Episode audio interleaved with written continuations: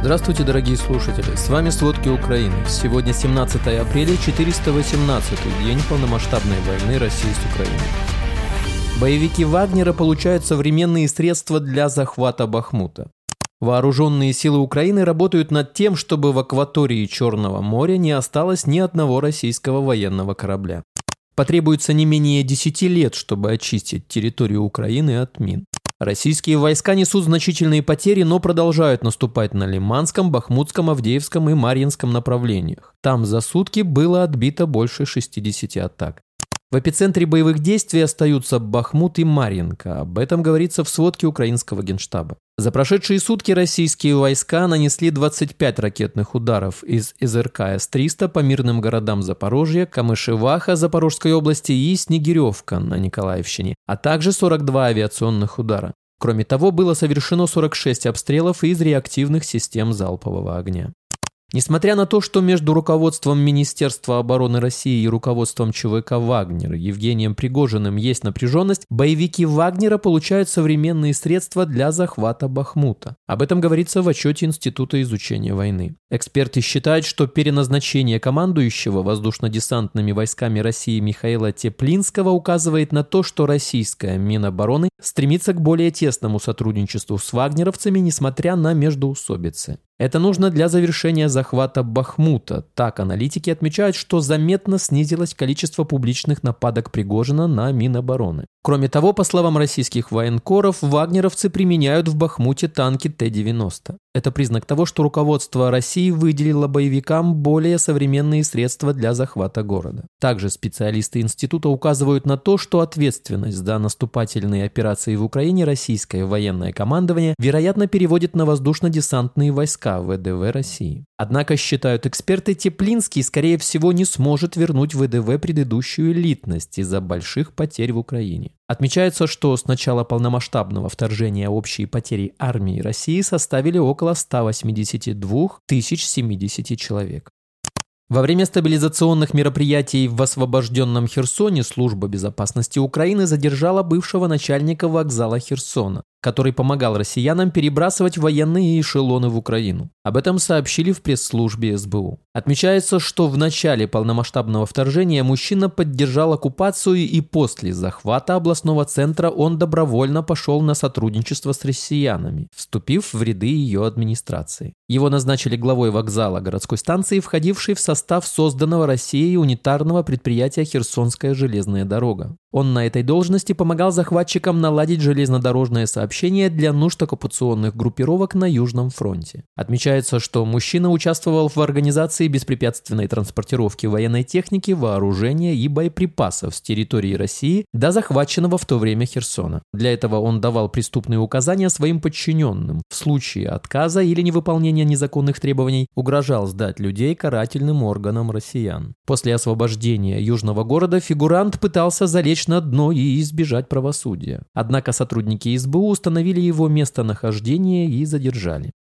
Спасательные работы на месте удара россиян по пятиэтажке в Славянске завершены. Об этом в своем телеграм-канале сообщил глава Донецкой областной военной администрации Павел Кириленко. По данным местных властей, жертвами этой атаки стали 39 человек. Из-под завалов за двое суток вытащили 15 человек. Пятерых гражданских, в том числе 14-летнюю девочку, удалось спасти. 15 человек погибли, среди них двухлетний мальчик. Еще 24 человека получили ранения разной степени тяжести. Удар был нанесен из ЗРК С-300, армия России выпустила по городу 8 ракет. В Мариуполе на месте почти 30 многоэтажек в Приморском районе теперь осталась пустота. Об этом сообщил советник городского главы Мариуполя Петр Андрющенко. По его словам, в Приморском районе Мариуполя Донецкой области российские силы снесли поврежденное жилье. Ранее сообщалось, что Россия отдала на разграбление завод «Азовсталь». Для этого россияне создали финансовую прокладку-пустышку. Вчера на Пасху российские военные обстреляли храм в Никополе из тяжелой артиллерии, в результате чего ранены по меньшей мере два человека. 50-летний мужчина на амбулаторном лечении, 38-летняя женщина госпитализирована. Об этом в Телеграме написал глава Днепропетровской областной военной администрации Сергей Лысак. Как отмечается, кроме храма в городе повреждены 5 жилых домов, 2 автомобиля, несколько линий электропередач. Пострадали 4 хозяйственные постройки, еще одна уничтожена, последствия обстрелов уточняются. Россияне обстреляли Николаевщину на пасхальную ночь, в результате чего погибли двое подростков 2005 года рождения. Об этом сообщил начальник Николаевской областной военной администрации Виталий Ким. По предварительным данным, россияне применили зенитно-ракетные системы С-300, повреждены жилые дома, учебные заведения и частные предприятия.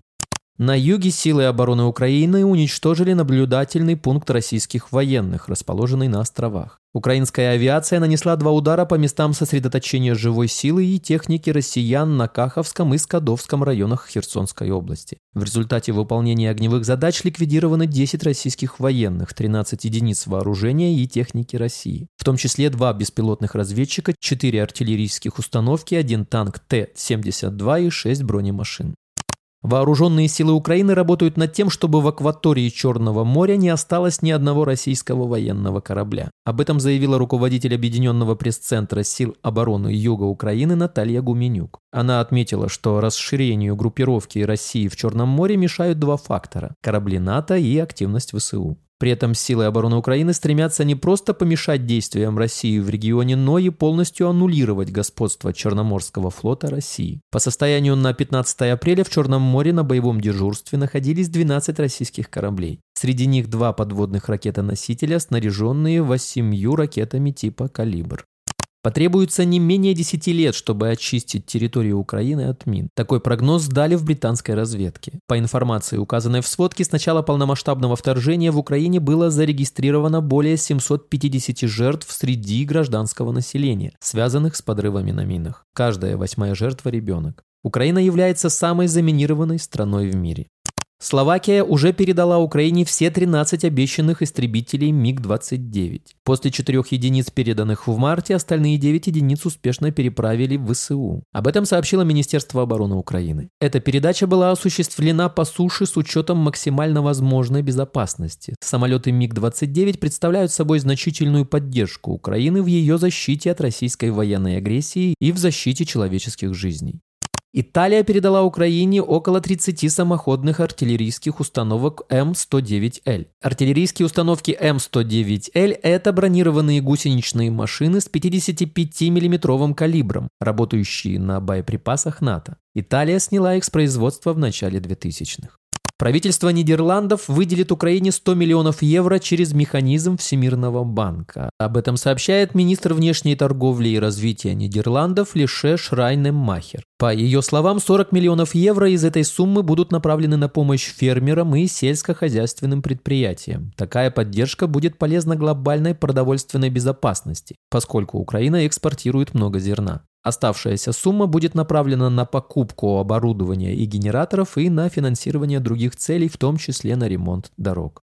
В Швеции сегодня начинаются крупнейшие за последние 25 лет военные учения «Аврора-23», в которых будут задействованы армия, флот, военно-воздушные силы, местная гвардия, а также военные из 14 стран-союзников. Цель учений – повысить возможность для отражения вооруженного нападения на Швецию. Сценарий учений – напряженная международная ситуация, в ходе которой происходит атака на инфраструктуру Швеции по водо- или электроснабжению, а также хакерские атаки. Учения проводятся в воздухе, на земле и на море во многих районах страны. Основное внимание будет уделено югу Швеции, Готланду и северной части страны. В учениях примут участие 26 тысяч человек, в том числе военные из США, Великобритании, Украины, Финляндии, Финляндии, Польши, Норвегии, Эстонии, Литвы, Латвии, Дании, Австрии, Германии и Франции.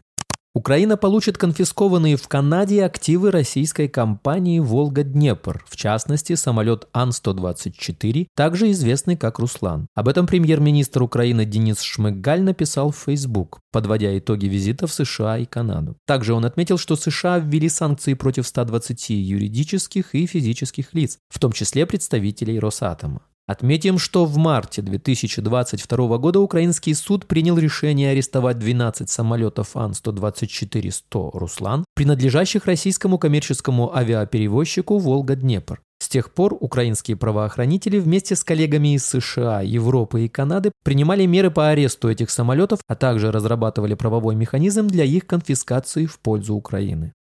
Вчера вечером в российском Белгороде произошел масштабный пожар на теплоэлектростанции. Часть города осталась без света. Об этом сообщают российские СМИ. Издание «Лента.ру» сообщает, что, по словам местных жителей, незадолго до возгорания был слышен взрыв. Также в некоторых домах пропал свет. В соцсетях пользователи пишут о взрыве дрона. Также сообщается, что беспилотник якобы ударил по электроподстанции, которая находится вблизи местного СИЗО. Большинство российских чиновников утверждает, что дрон украинский. В некоторых источниках отмечается, что дронов было три. По информации губернатора Вячеслава Гладкова, всего в регионе было зафиксировано два пожара на гражданских объектах, в результате чего потерпевших нет.